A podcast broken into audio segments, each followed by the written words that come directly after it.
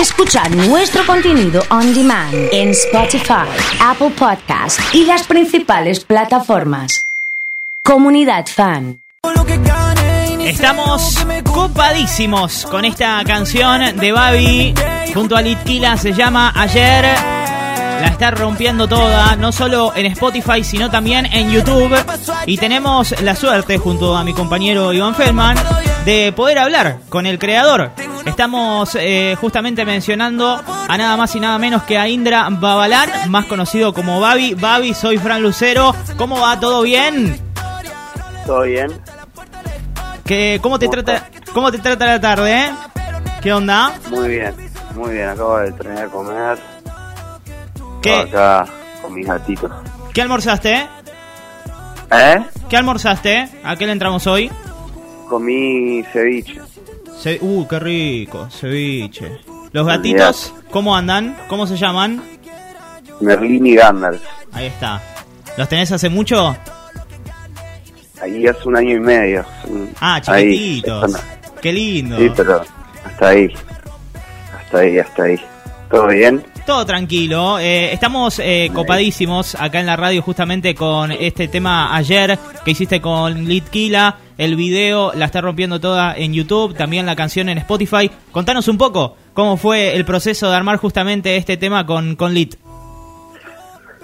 Este tema estuvo, estuvo divertido en hacerse, lo hicimos con el Big One, eh, de los mejores productores acá de Argentina.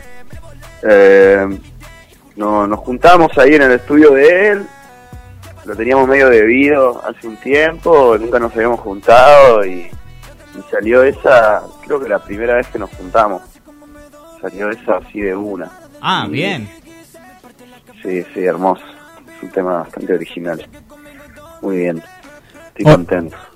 Hola, hola Babi, yo soy Iván, me presento, un gusto. ¿Cómo va, Iván? ¿Todo piola? Todo piola. Eh, bueno, nada, felicitarte un poco por lo nuevo y, y también eh, eh, por, por lo viejo también, porque recuerdo cuando te conocí en su momento, por allá en el año 2018, eh, Sí. con un pequeño tema, eh, Piso, el cual eh, siempre eh, me, me molestaban porque siempre tenía una parte pegada y siempre cantaba esa en, en repetidora. Y, y cito textualmente: eh, Pastillita no me deja articular, cuando un avión hay que tomar, eh, que abordar, me tomo un par. Y- no, no, y a mí me cargaban, me decía, ¿la puedes cantar entera? Y es que tenía ese pedazo clavado y si había que tomar una pastilla, ni te cuento, me acordaba solamente eh, de eso. Y después me pasó de, creo, al año siguiente, eh, verte en el, en el comienzo de lo que sería una era para la música argentina, que es eh, la Bizarrap Music Session número uno. Eh, Sí. que, que- que me da un poco de curiosidad, si te puedo preguntar, ¿cómo fue ese primer contacto? ¿Cómo es ese primer, che, te, estoy armando un proyecto, ¿te gustaría? Eh, me, da, me da mucha curiosidad. Eh, y a Visa lo conocía desde mucho antes eh, de hacer la, la, la sesión. Eh, nos conocimos, él me habló, ni bien saqué mi primera canción como Gaby, que, que fue Mojar, que fue con el Duco. Eh, ni bien salió esa canción, creo que a los dos tres días me, ella me habló Luisa y Luisa siempre está ahí buscando, acechando, encontrando los, los nuevos talentos y todo. Eh, tiempos inmemorables y, y nada, pegamos la mejor y recién un año y medio, o no, un año después, porque la creo que la sesión la hicimos tipo en febrero y esto también había sido en febrero, así que un año, justo un año después de habernos conocido, eh, hicimos, nos juntamos, él quería hacer una freestyle sello conmigo porque nunca me había escuchado freestylear y nunca me había escuchado freestylear porque yo no sabía freestylear, entonces te dije, hagamos como una, por ahí algo que sea eh, como más o menos parecido, pero con algo ya más estructurado, más armado, más una canción. Sí. Y bueno, y ahí pintó que sea la Music Session, creo que el, el nombre lo eligió él. Y, y nada, y ahí empezó como una nueva saga que, bueno, ahora es un super fenómeno.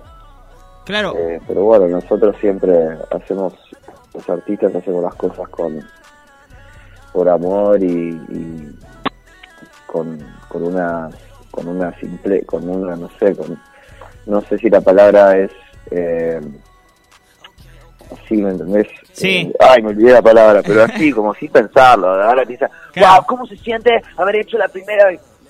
O sea, en el momento lo hicimos. Sí, eh, eh, Y, ahora mirando para atrás digo, qué loco que viste a Anuel, andás a ver claro. quién más va a seguir con cualquier número 38, 49, lo que vos quieras y la uno sea mía es, es gracioso. No, y- Eso me da, me da risa más que nada. Es Y como es, in- gracioso. es increíble también, eh, Babi, porque e- es cierto lo que decías. Antes Bizarrap venía con la Freestyle Session y podríamos decir que se juntaron los dos y armaron el fenómeno más grande que tenemos hoy eh, en la industria musical argentina, que son las Music Session, básicamente por lo que contás. Y claro, fue medio así, sin querer, queriendo, onda. Queriendo porque queríamos hacer algo nuevo, Claro, pero bueno, era era lo que era. Creo que era- había un par de freestyle session que les había ido re bien con eh, Trueno y algunas más. sí, estaba Litkila también en esa Sí. freestyle. Sí. Sí, pero, Pero muy, bueno, muy, loco eh, escuchar, escuchar la historia y, y- y ver que, que nada, cómo, cómo fue la secuencia, porque era como algo mucho más tranqui, como vos decís, no, no pensar en el fenómeno ni en los números, fue como, vamos a juntarnos, una cosa mucho más, eh, más íntima, más de amigos, entonces me, me, me dejó muy, muy satisfecho la historia, me gustó mucho. Olvídate, sí, es que todo es así, todo es nada, nada es nada es como parece y y las cosas las hacen las, las hacemos nosotros y esta es una de las muchas que seguro con el tiempo van a ir como pum pum y van a decir ah mira el, el babito eh, es un peón de la cultura como que por ahí no te das cuenta a veces porque no tengo canciones con 100 o 200 millones de visitas todavía, pero cuando aparezcan esas canciones y estudien un poco más y vean todas las cosas que, que hicimos, Sí, eh, como que nada, el tiempo se verá maestro y te das cuenta también con el trabajo y con, con la con la persistencia, por ejemplo la de Elvisa, que o sea, fue todos los meses durante dos o tres años sin parar, eh, y bueno, ahí lo ves. Claro, no, y pasa lo mismo con vos también, eh, Babi, porque llevas cantando muchísimos años, empezaste tu carrera eh, en inglés, básicamente, después eh, te, te viniste a, vivir acá, digamos, a, Uruguay, también a la Argentina, eh, y, y empezaste básicamente a aparecer en la escena de, de nuestro país, eh, haciendo colaboraciones con mucha gente, sacando temas en solista, y el año pasado teníamos la noticia de la salida de Cinema, eh, tu primer álbum. Sí, sí, salió mi primer álbum ahí el año pasado, primer álbum así full studio álbum, Claro, Eh, y nada, ese estuve desde que empecé, desde que, desde que, yo creo que más o menos desde, desde la Bizarrap Session, más o menos esa época fue cuando la empecé a grabar el disco. wow. Y, o sea, estuve dos años grabándolo, eh, y después, bueno, después salió, salió, tomó mucho tiempo hacer ese disco. Claro, claro. Y déjame decirte que me gusta muchísimo, además del disco, las canciones, eh, la portada. Me da unas vibes a las primeras películas de Scary Movie eh, muy fuertes. Me hace acordar muchísimo a los videoclubs, a toda esa onda. Claro. Y bueno, era un poco esa sensación. Yo quería como hacer una etapa como épica y como nostálgica, aunque sea recién. Que te cause nostalgia, aunque la nostalgia en realidad es algo que viene como con el tiempo, como algo que recordás, pero como que tiene una vibra, un tipo de dibujo que te lleva a cosas que, que, que por, por eso, ir al Blackbuster, por ejemplo. Claro. o, Sí, sí, sí. o no sé, ver, eh, no sé, una serie épica. O, O un póster, viste, o algo de- que ahora están de moda los pósters de películas. Ver un póster de película es básicamente también ver la portada de tu álbum porque tiene un arte muy muy copado. Sí, lo hizo, lo hizo un, un cordobés muy capo, se llama Nico Di Matía, que labura así ha hecho tomos para Spider-Man y, cosas así para Estados Unidos, hizo hizo hasta un par de, de justamente carteles de, de, películas tipo de los las tapas de, las peli que, que los hacen cartel hizo literalmente eso entonces como que fue el artista perfecto para para, para hacer esa tapa Así que nada, la verdad que. Bueno, estuvimos un año haciendo la, solo la tapa, un año, por ejemplo. Bien, un eh, año haciéndolo acá. Eh, bueno, justamente eh, tenemos eh, eh, el disco acá en la mesa, está también sonando mientras hacemos la entrevista. Es lo que vas a estar presentando el próximo 25 de febrero acá en la ciudad de Rosario, el Cinema, eh, el primer ópera trap. He leído que, que es un show bastante grande, bastante, bastante copado y entretenido. Sí, es único. No hay otro show así. Eh, hay uno en Broadway nomás que me dijeron. Ah, Bueno, es casi, es casi una producción internacional. dije, Internacional seguro. De eso, de eso no, no hay casi, no hay casi en, Ah, en esa oración. Mirá qué copado. Es. Pero nada, acá no nunca se hizo algo así. Eh, es una es una es una ópera, lo cual por ahí mucha gente no sabe qué consiste una ópera, pero como que muy básicamente es como que tiene canciones más que nada, obviamente siempre como música clásica, pero es en realidad una obra de teatro que desemboca como en, en canciones, tipo High School Musical, que era una peli que Claro. de la nada randommente empiezan a cantar, bueno, es como lo mismo, es, es parecido, es como que tiene como tiene una historia, la historia tiene momentos de, de- de- que te inducen con la actuación y, y después, bueno, todas las canciones del disco y los hits y bla, bla, bla. Y nada, y es lle- lleva, es como que te... Yo lo hice como para que te acuerdes, ¿viste? Claro. Como para que Para que no ir a un salgas. coso y solo Sí. saltar y mancharte la, la zapatilla y, y, y cantar y disfrutar y todo, sino como por ahí, ¿entendés? Al ser un tipo de espectáculo así como como con otro tinte te pasan cosas. te- Ya, e- es básicamente te- salir Te vas algo. del teatro del lugar y cruzarte un amigo y decir, tenés que ir al show de Babi porque la rompe toda.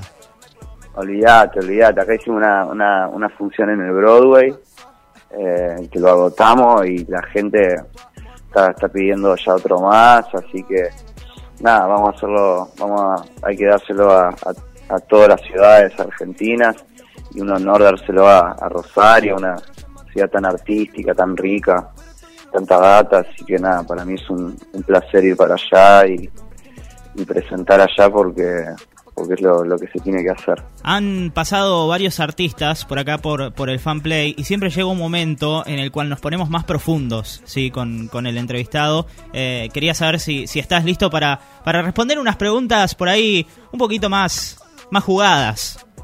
De una, re. Bueno, la primera es, ¿cuál es tu película favorita?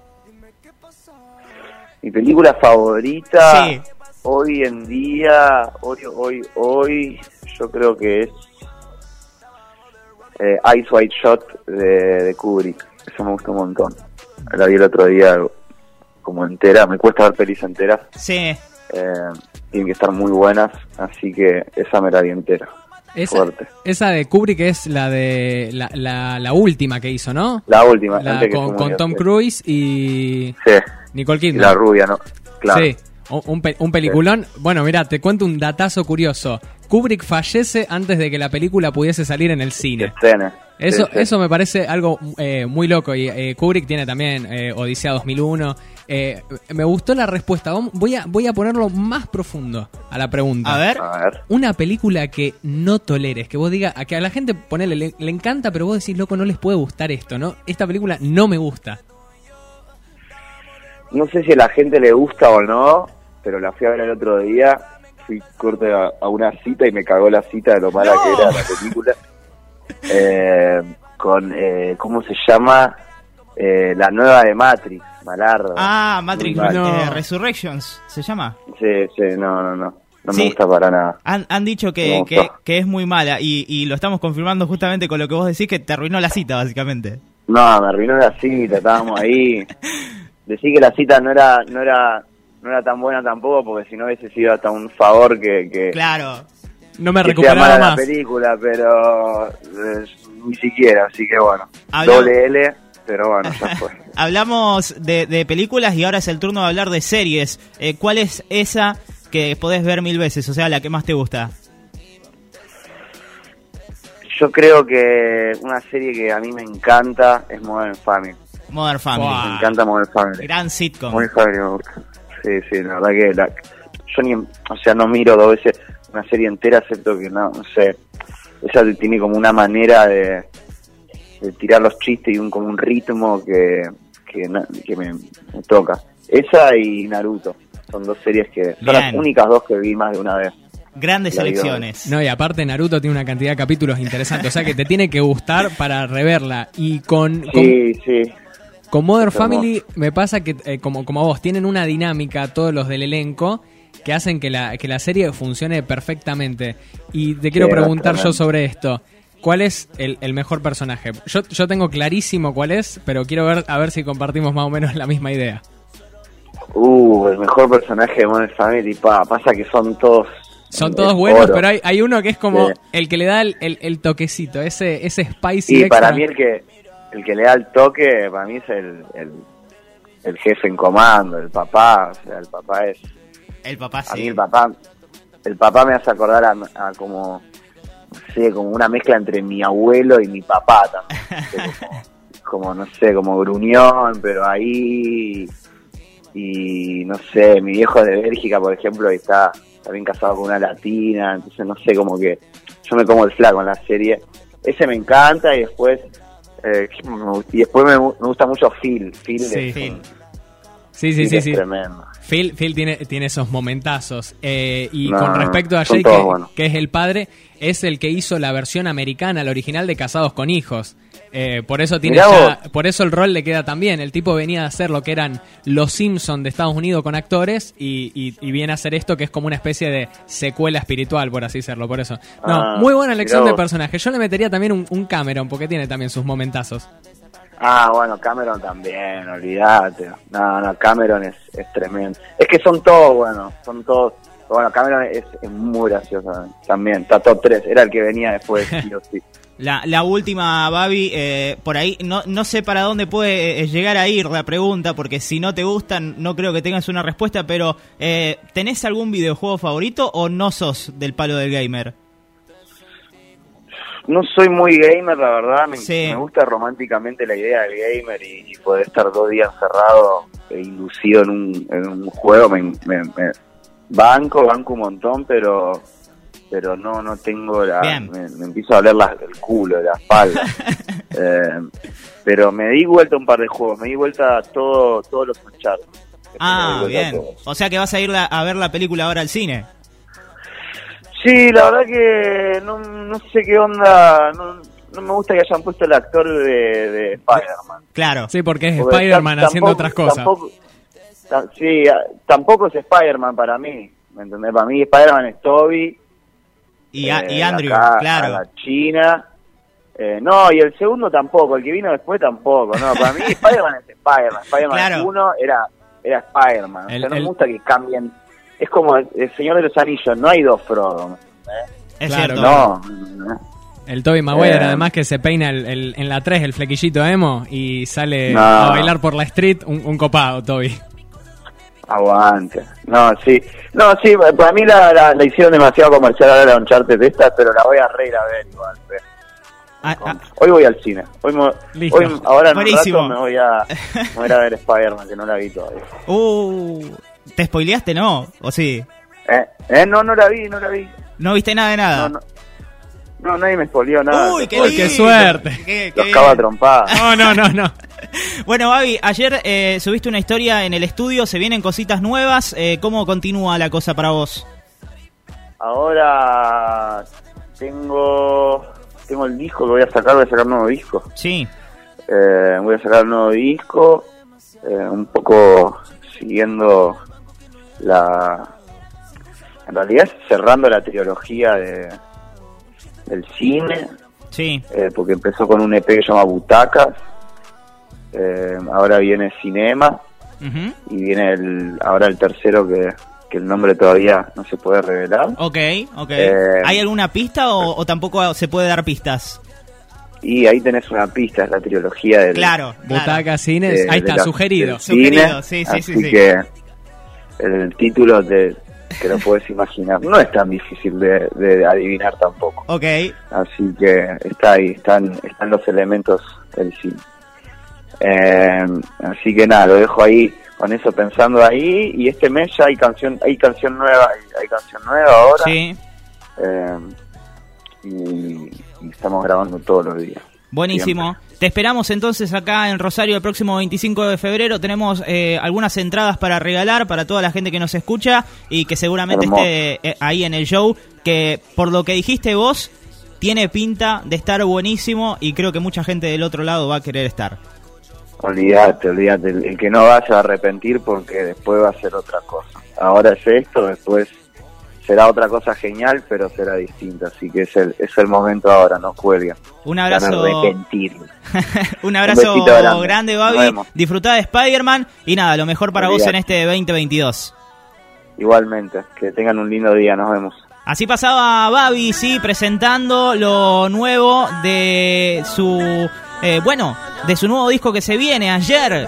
Babi junto a Litquila y además contándonos un poquito acerca de él acá en Comunidad Fan.